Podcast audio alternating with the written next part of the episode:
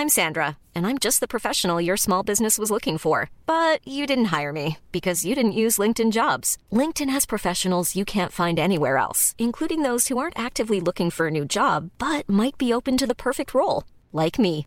In a given month, over 70% of LinkedIn users don't visit other leading job sites. So if you're not looking on LinkedIn, you'll miss out on great candidates like Sandra. Start hiring professionals like a professional. Post your free job on linkedin.com/people today.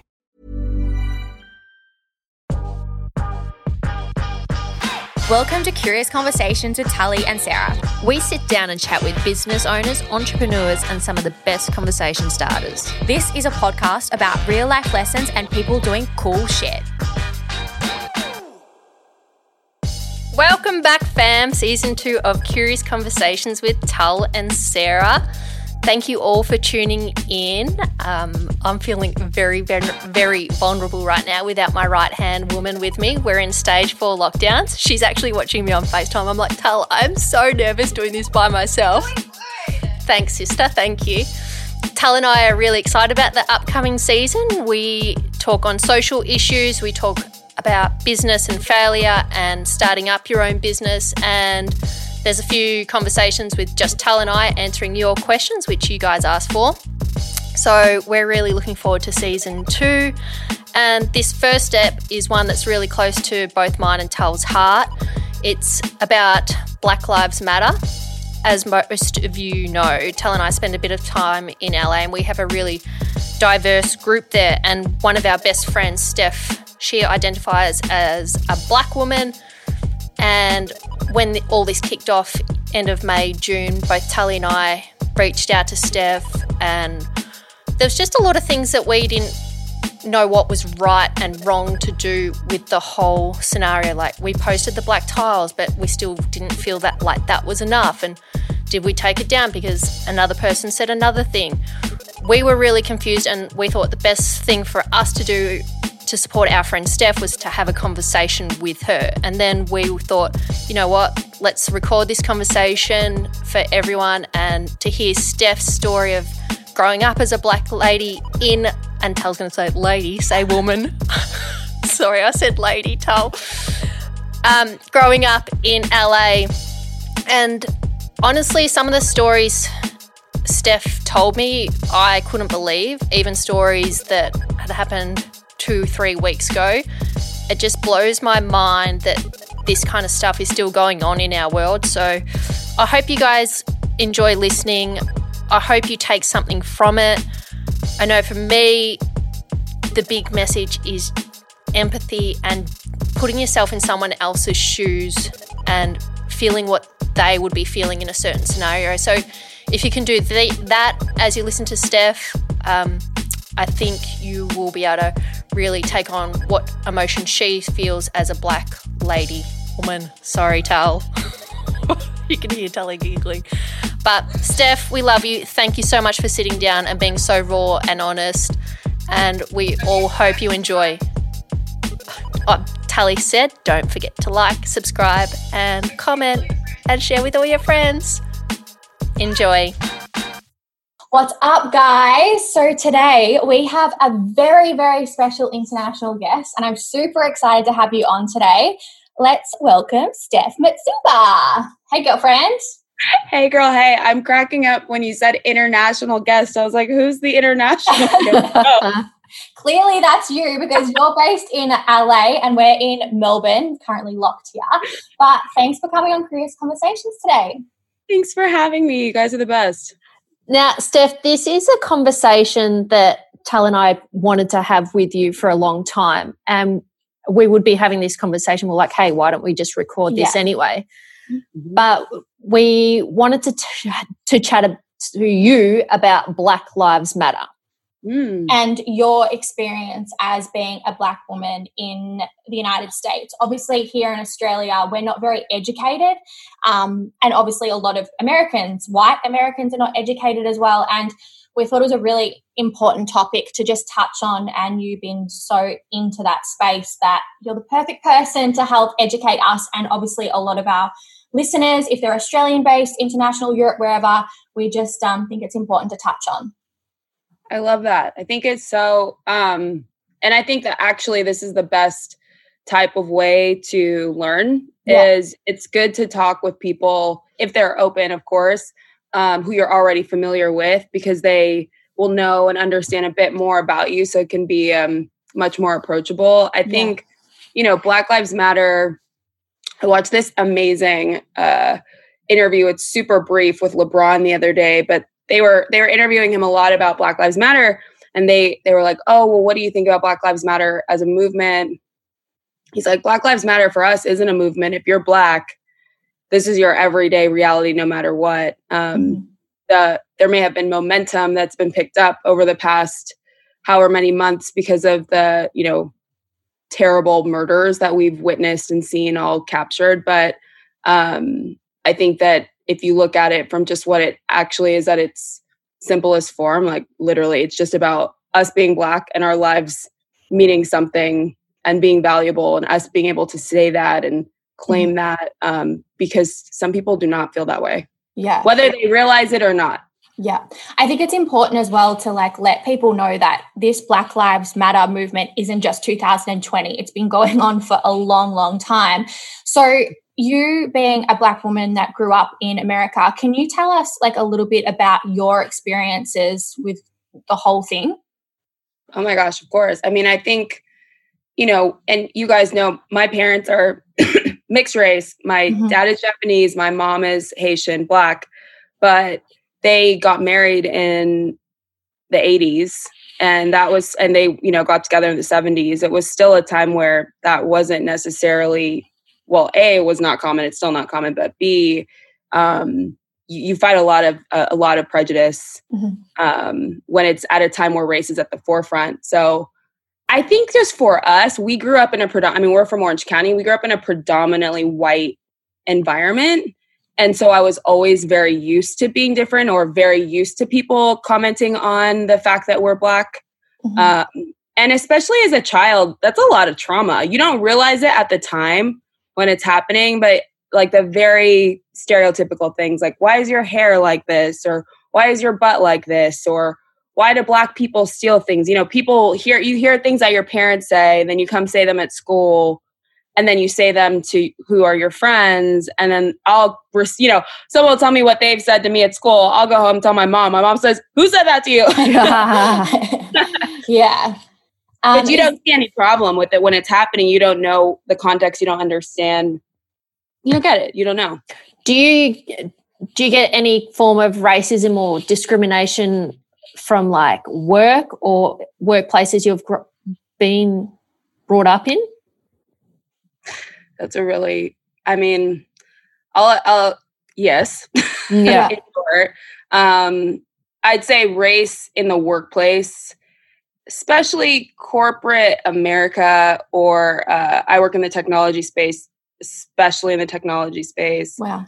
Um, there is a lot of racism. Mhm. Really? and it it's it's mostly just because of who dominates an industry or who is whoever is the most marginalized within that industry no matter what it's going to lend itself to issues with race or the same thing with women. It's going to if there's less women it's always going to lend itself to having more bias in a way that's not healthy you know because you end up like as a black woman i always end up being the black woman within the technology space that's now speaking on behalf of all black people.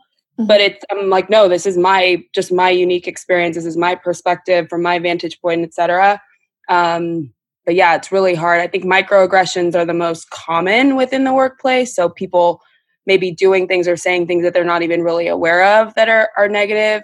Um but yeah it's it's pretty bad. Another thing that, if you're comfortable in sharing, we were speaking on the phone the other week, and just that week, you said that you uh, someone had attempted to run you off the road, and they had a Confederate flag That's on their so car. fucking crazy. I'm like, this just sorry. I'm so happy we're having this conversation because that actually blows my fucking mind that that even happens. Like, it's still happening in America today. like that. Can you like? Yeah. I'm sorry. I'm so shook. I don't even know what to say. No, I mean it's like the same way I'm sure as you you both would feel like we're all, you know, the same age. We're we're just out here living our life. And yeah, I was just coming out of I think I was coming out of the supermarket and it was the week when the stuff was happening. I'm not sure if um, you both saw it with Bubba Wallace, and I, it was car driver, and there, Yeah. was, there was. Oh yes, um, yep, yep. that, but the flag was at uh, was a topic of discussion again, and and it's interesting. Whenever something about the flag, the Confederate flag, comes up, people feel, I think, a sense if you are if you're a, if you really really feel strongly about the Confederate flag, they all come out, and so yeah, this guy he had a huge Confederate flag in the back of his truck, his huge it'd be like a big truck. And I kind of saw it from when I was coming out of the grocery store and I made a left and then he sped up and chased me and then was chasing me out. Yeah, and I just pulled I like pulled it, it's right by my house, so I just pulled into this spot where it's over by the university. That is. So, can Uh, you just but- tell people like that don't know what that flag represents? I mean, that's it's it is it is the in the in the Civil War in the United States. Okay. The Confederate flag was the flag where you are saying basically you are do not want to have integration. You don't want Mhm. slavery to go away. So I mean, that's see- the worst. yeah. Most layman's description. Yeah. A historian would not describe it that way, but So to see something like that, your emotions are like, what are you? What do you feel? Like in that in that scenario, were you scared? Were you fearful? Were you angry? Like, what do you do? you know, I think it's yeah, it's scary. Mm. Yeah. Super scary. Yeah, it's scary and it's super unco- it's super uncomfortable in a way that like I didn't come home and tell my parents or anything like that. Mhm. Um, and I didn't in the moment didn't try to take a picture of his license plate or anything like that because I didn't want to engage or I didn't want yeah. I didn't want that to escalate it. Um, but yeah, it's terrifying. And even with a Confederate flag, you guys, the same way that I can't speak about it in this huge academic way is because it's so pre our time. Like Yeah. I we were not alive in that time when that happened. So for someone to be still that attached to that symbol, that which I think represents so much hate and just so Oh, just not what world we're trying to move into um it's kind of scary because it shows that people are holding on to values that just do not agree with where we need to move just Yeah. you know even as a country so so basically, like freedom for you in the United States at the moment isn't like a thing, really. no No. I have a question because you have lived in Australia. You lived here for quite a bit in Melbourne. I taught you yoga. Yeah. that was my yoga teacher Um, did you? Can you explain the difference between America and Australia and the racism experienced here and there? Like we had this conversation the other day, and you were saying that America is actually built on a racist culture. Which Mhm. is so wild. Mhm. oh, I mean, I think, you know, it's interesting, and I'm sure that you both feel this when you come to LA, yeah. is that you just immediately recognize a different air. Whatever it is, it's just different. Mhm. So, with me living in Melbourne, the most immediate thing I realized was I was like, whoa, this is a really an international city Mhm. but Australia is a very racist country. And before I moved there, and I don't mean that accusationally, I mean Yeah. there were different issues with race than what I had was currently experiencing living in LA. Mhm. Um, and so before I came had moved, my mom had actually sat me down and talked to me about um she she was like, I don't know if you should move there. She's like, it doesn't seem like it's super safe for brown people to be living there. Um, you know, I've she did like a bunch of research, you know, just on the internet. I think it was like 2010. And um I actually learned a bit more from working in the bars because there were um just things that people would say or different interactions that and terminology that I wasn't familiar with that I realized was were racial terms. Um Mm-hmm. okay. and so I was like, "Oh, okay, that's interesting. I didn't know. Yeah. I didn't know that that was what was the the baseline for a lot of people. And Yeah. not even that it was it's not bad. It's just so different Yeah. and I feel like a lot of Americans that I was living with at the time all felt the same way. Um, it's just so it, it's the only way I can really describe it is it being different. yeah. That's so crazy.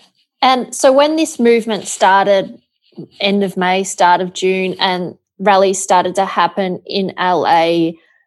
I know personally, I wanted to reach out to you and have yeah. a conversation, but I also knew you would be overwhelmed with people and what's going on. It's also you don't know how to approach either. Yeah, and that was the thing. I was like, I personally, I knew I didn't know what to do. I could share a black tile, I could sh- repost things, but for me, I knew that wasn't enough. Yeah. Mm. And I think I, and it's the same thing like touching on that black tile for me being, um, both of us being here in Australia, and it was very loud on social media. And you almost felt this like guilt if I didn't post, it means that I don't care, but you do care, but we don't know how exactly what Sarah's saying, you just don't know how yeah. to reach out. Like obviously we know you personally, we've got a lot of um, you know, African like black friends in America. It's like you don't know what to do. So instead we wanted to educate ourselves. And how like what was your question? I just kind of wanted to touch I, on that. It's I wanted to know how active you were in the rallies and in the whole yeah. movement in Los Angeles initially. Mm.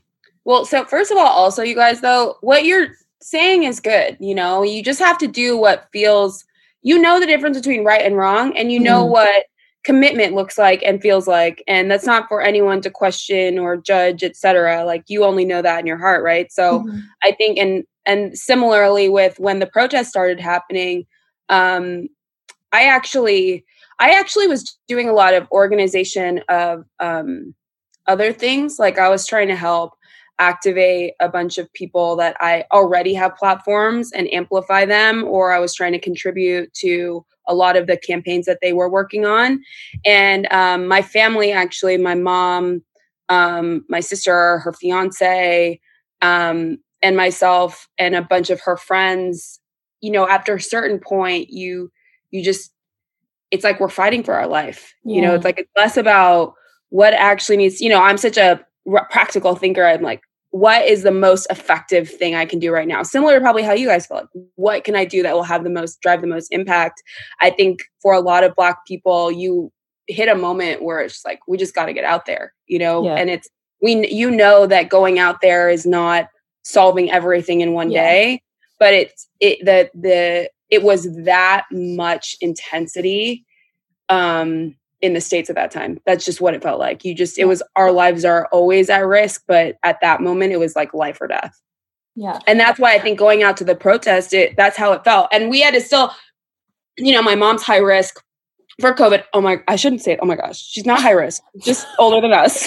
but we wanted to protect her. So, you know, we were trying to social distance and, you know, we would see a lot of friends. We're like, no touchy, but, um, but yeah, yeah. Uh, we did go out um, and told to your point about the tiles. Yeah, was I was so, so confused. Hectic.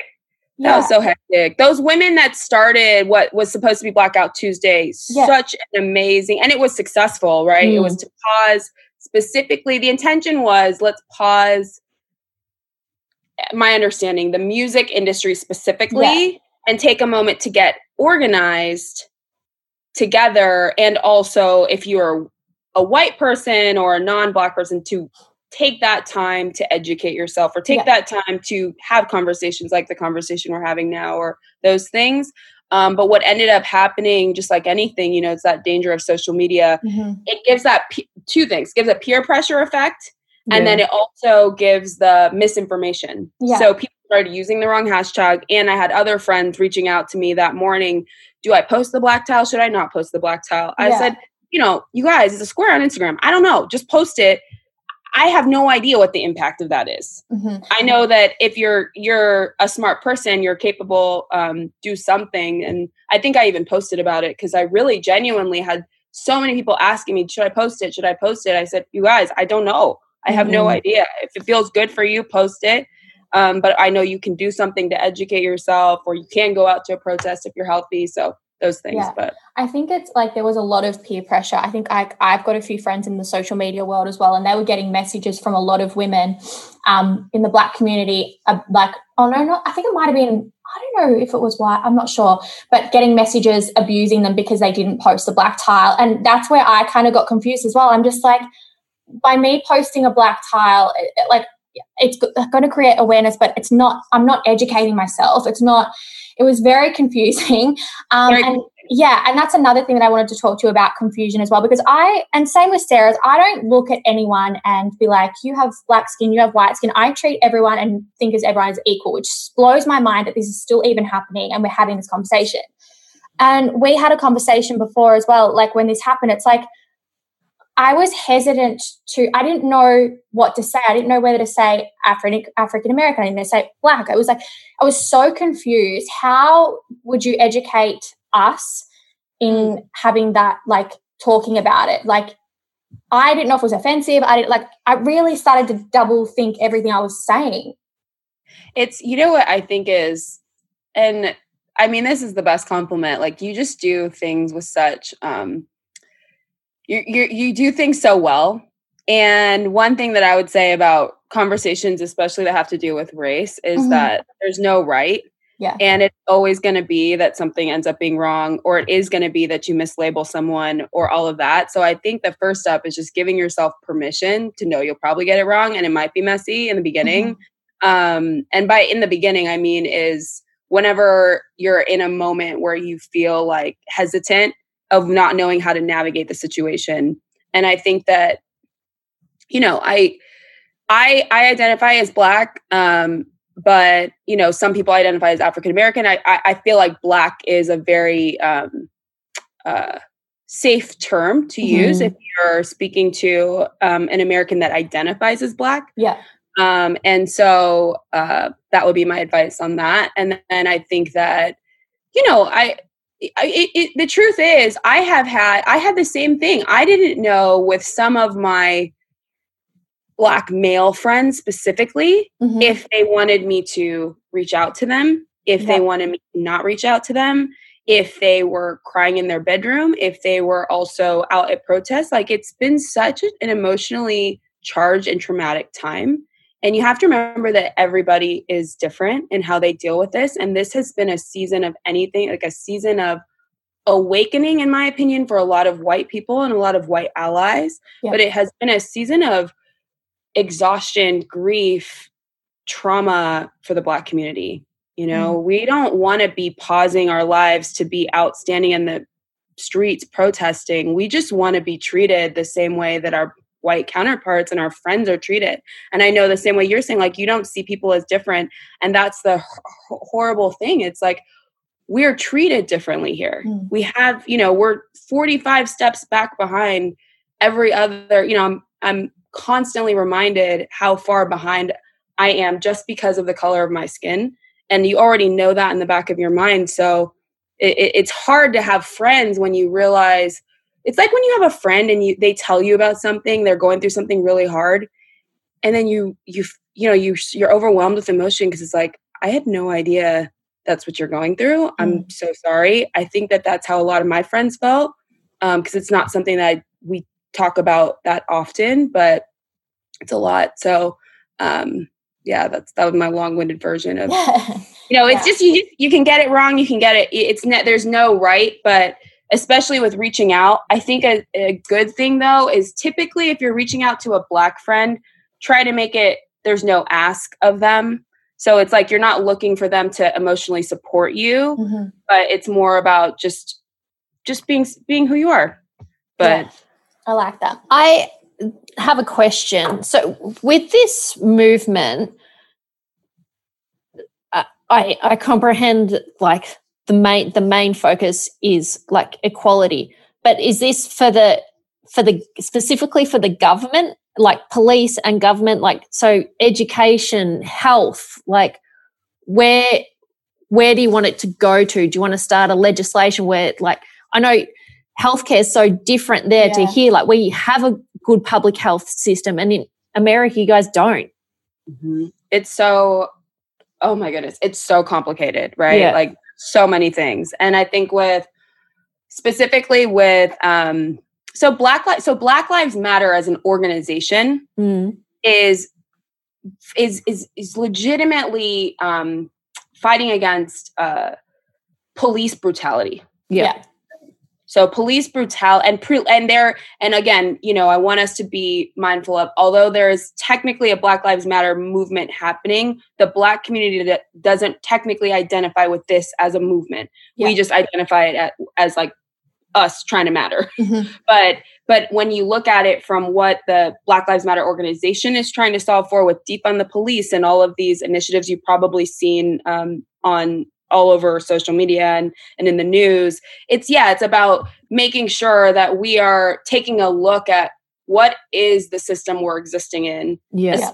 Specifically around this this thing that's killing us and also hurting our community and how do we fix it and because our government is not taking it seriously and they're not fixing it how can we apply pressure mm. um, to fix it and then there's let's go down the list of all the other things that in america we just have so many problems and we also need to be dealing with um, but specifically that's that's i think where the energy has been channeled towards. And especially with all of those like you know call for breonna taylor's people to be uh, excuse me killers to be arrested and and some of these things that we're pushing with legislation those things are government specific but still have to do with a police brutality. Yeah.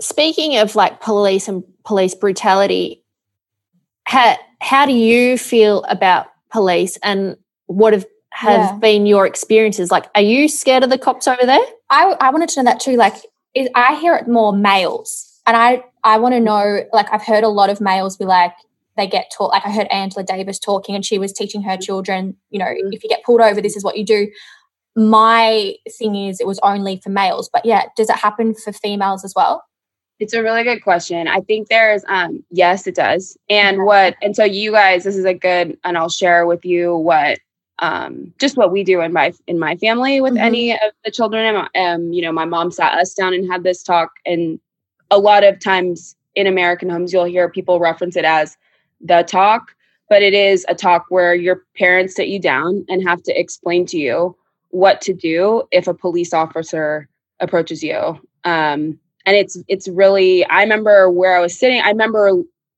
literally being so blindsided by it especially when you grow up with all you know i had all white friends so i really yeah. I, I was mad that i had to have why me you know yeah. uh, but um, there's actually the movie the hate you give my sister actually loves the beginning of it because it starts with a clip of them giving their daughter the talk mm-hmm. or their son i can't remember but it's a really good example of what that conversation um, often looks like but um, yes it's and and you know i i won't go into too many details but i've had really really unfortunate um, uh, situations with police officers. My mother has had unfortunate. Oh God. I'm sitting here shaking my head. I actually like can't even believe it. Like it's It do they?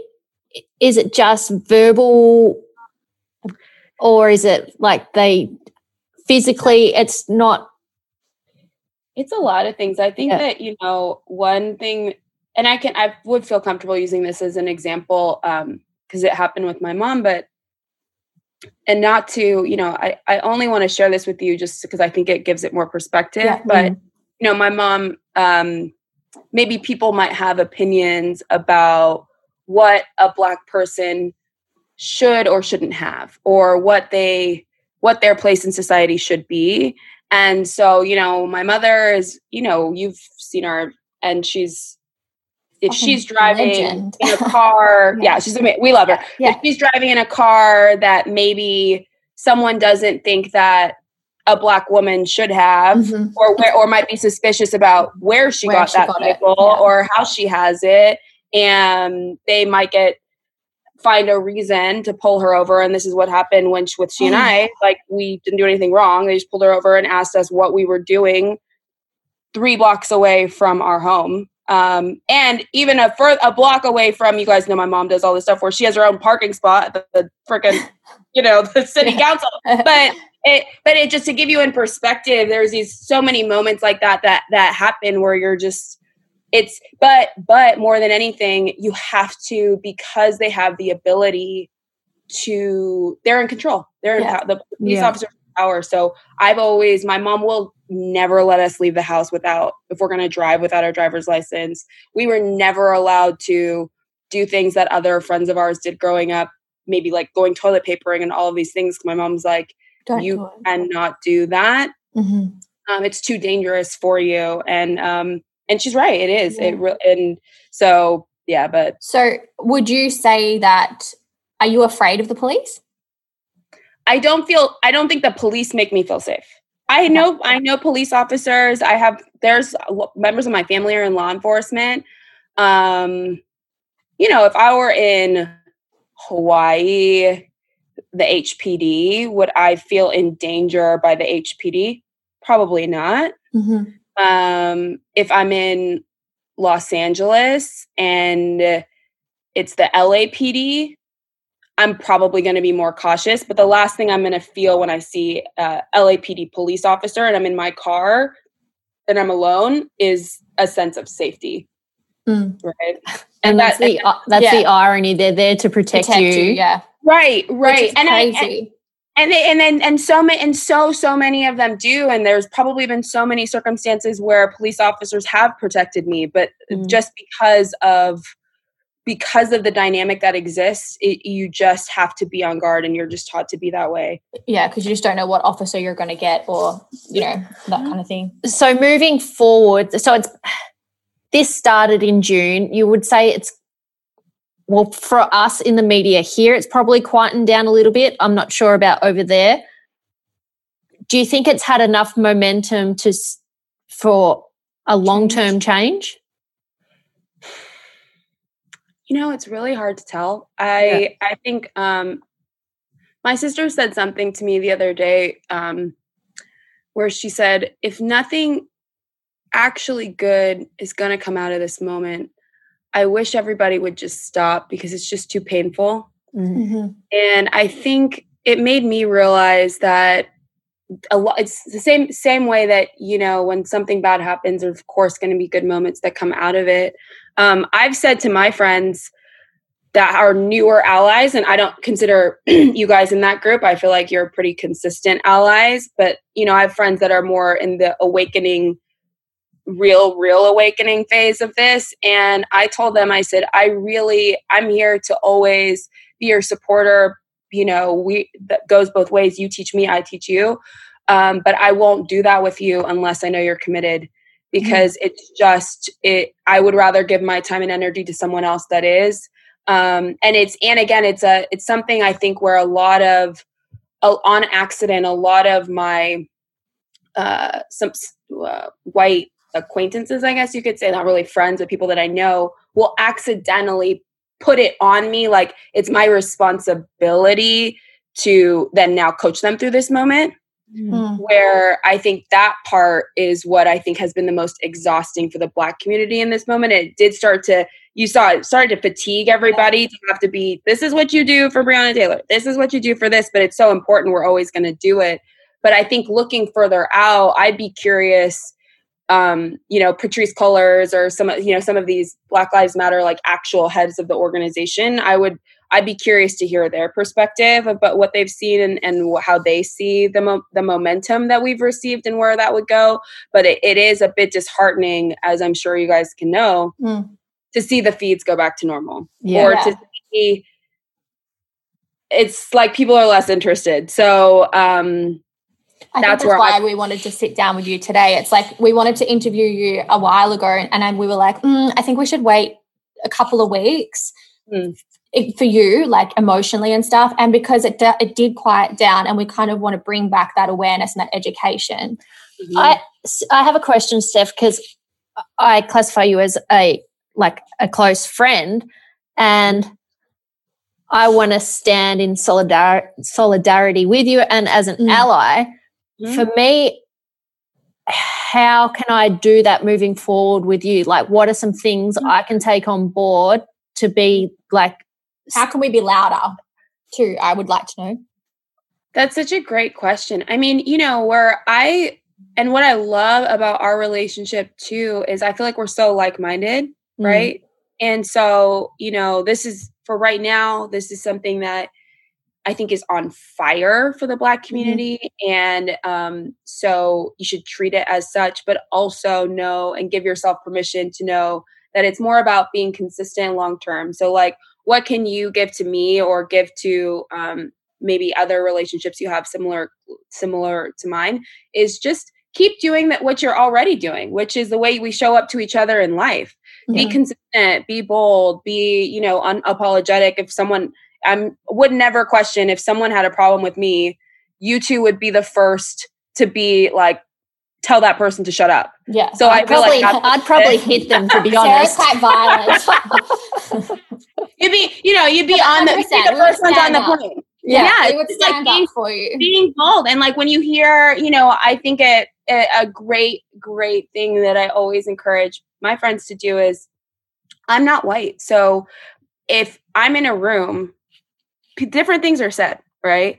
But some people might say things you both aren't black. So people might say things when I'm not present that you know I wouldn't be cool with. Mm-hmm. And it's like being cool, not cool with it on my behalf in those moments. Yeah. That for me, I think is like the real power of of, of allyship because yeah. I can't be everywhere at once, but little bit, little bit over time. And also I want to recognize that it's it has a lot of momentum right now, but of course it can be overwhelming and you think, oh my gosh, I have to read this book.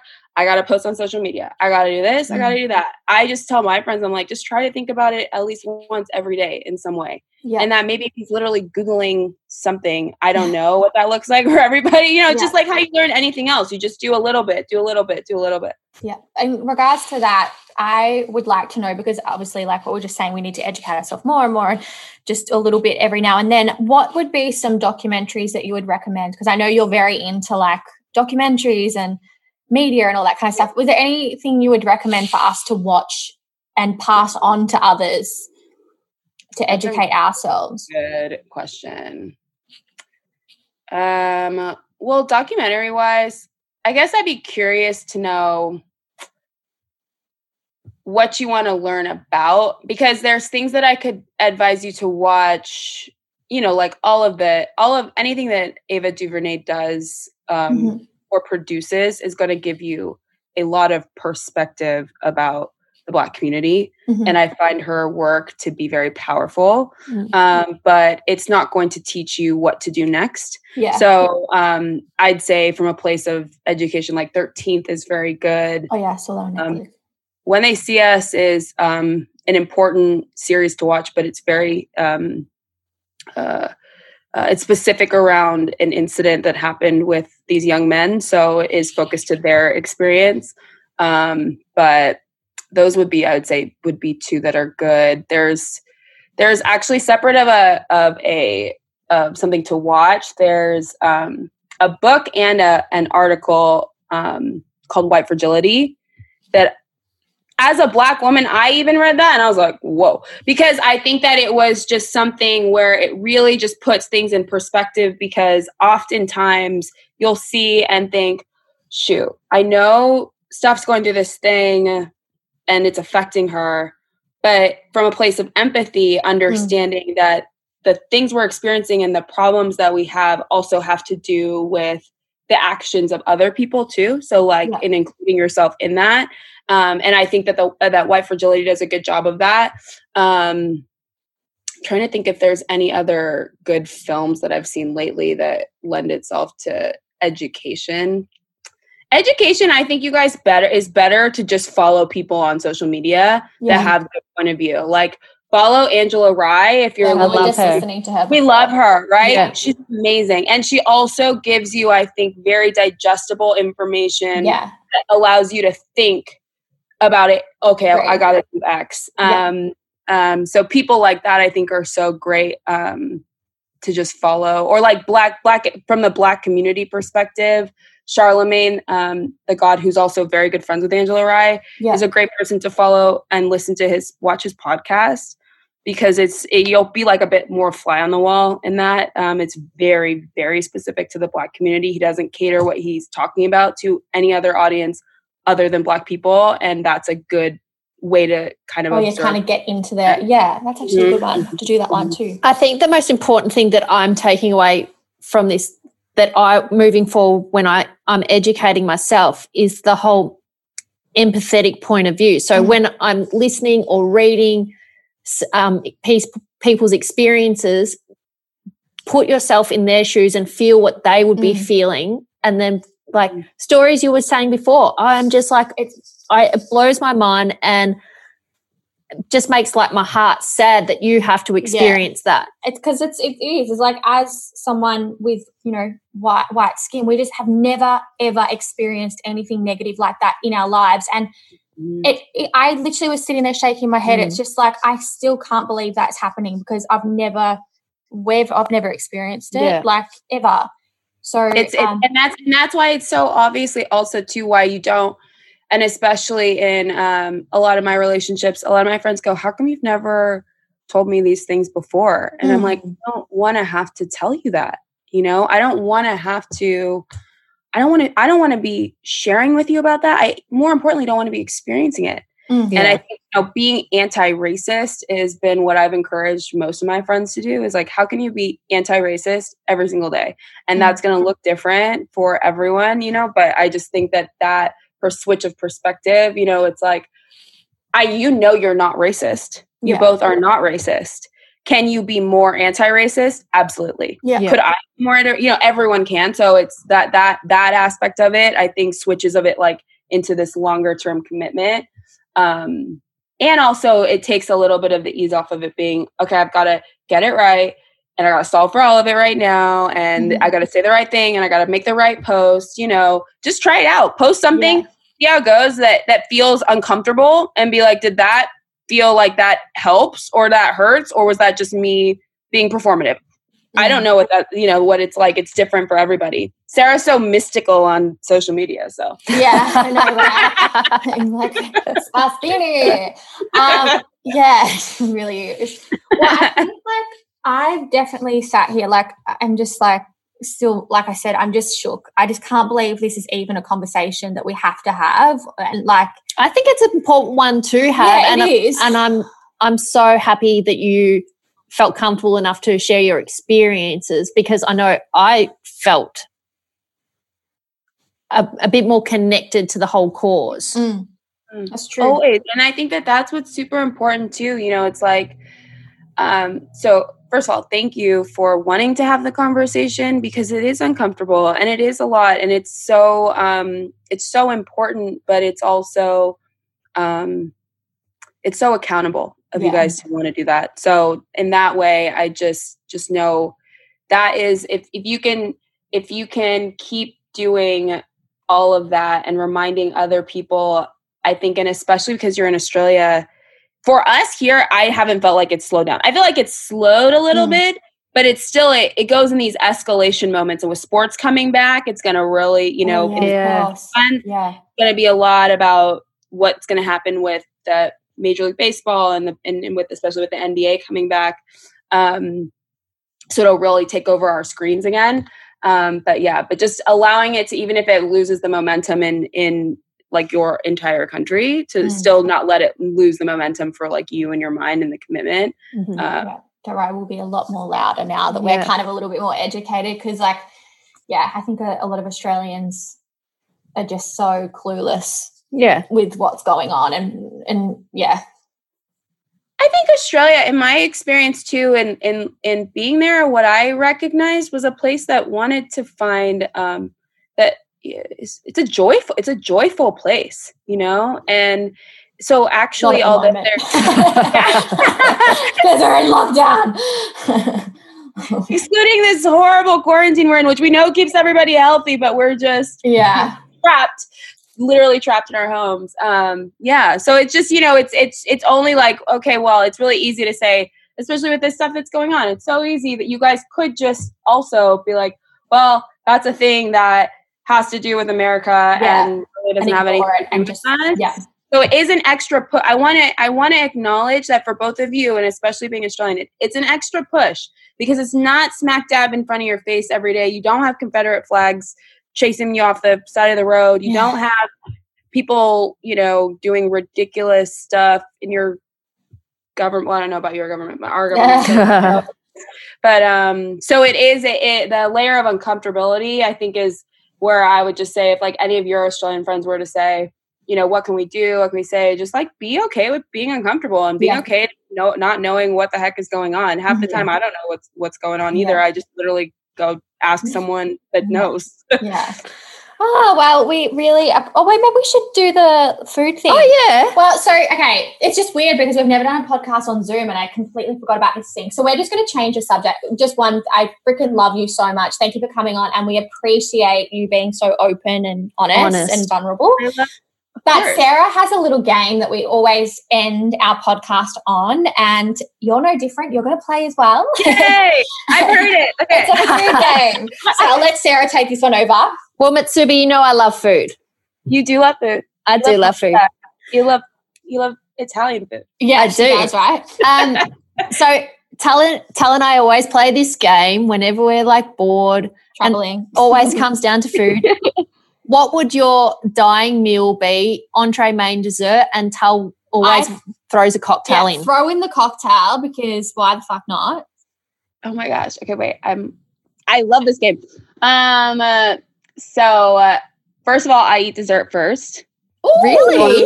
Uh, yes. Wait, I Yes. we And had this discussion at Erewhon before. yes, uh, and, and like when I used to live in actually in Australia was the first place I got embarrassed to do it because I like was it's so embarrassing. Um, and I used to order a sticky date first, but okay. I so I would probably you know my grandparents had a bakery, so I would Oh. want to eat grandfather's coconut cake, Yeah. The best, Oh my god. and then um, mm, it's so hard. Uh, cocktail, mm, probably it's hard, isn't it? Yes. Yes. Yeah, just tequila, like Yeah. a big shot of it. yeah, that's my girl. Good one. 10 points. a huge shot of tequila and then food i'd probably want to go out with a bang so mm, like a big do you guys like tempura Yeah, love. Yeah. yeah like probably like just like a huge Like big seafood, tempura. pack of tempura Yeah. tempura's like you know like um, Vegetables or what? No, it's seafood, like right? fried, fried fried Fried anything. fried um japanese like shrimp Yeah, or, yum. um kabocha squash or those Yeah. things um can i add something else Yeah, go for it. Go. Yeah. And then I'd probably add like a slice of pizza. Is that word? Yeah. Yes. Well, Yeah. you just got 10 points from the Italian for the pizza, 10 points from me tequila. What a good I night. like how of all the questions two you guys asked me, that was the one I literally I mean I went I I know. took it so Everyone gets nervous. I'm like, guys, it's fine. It's just your dying meal. Don't stress. Um, Bless. well, I love you, Mitsuba, and thank you for having this conversation. we miss you and we wish we were in LA right now. and say I hi was- to say hi to Mama Mitsuba for me. Please. I absolutely will. She already said hey. So Hey, girl. Love you. Bye. Thank you.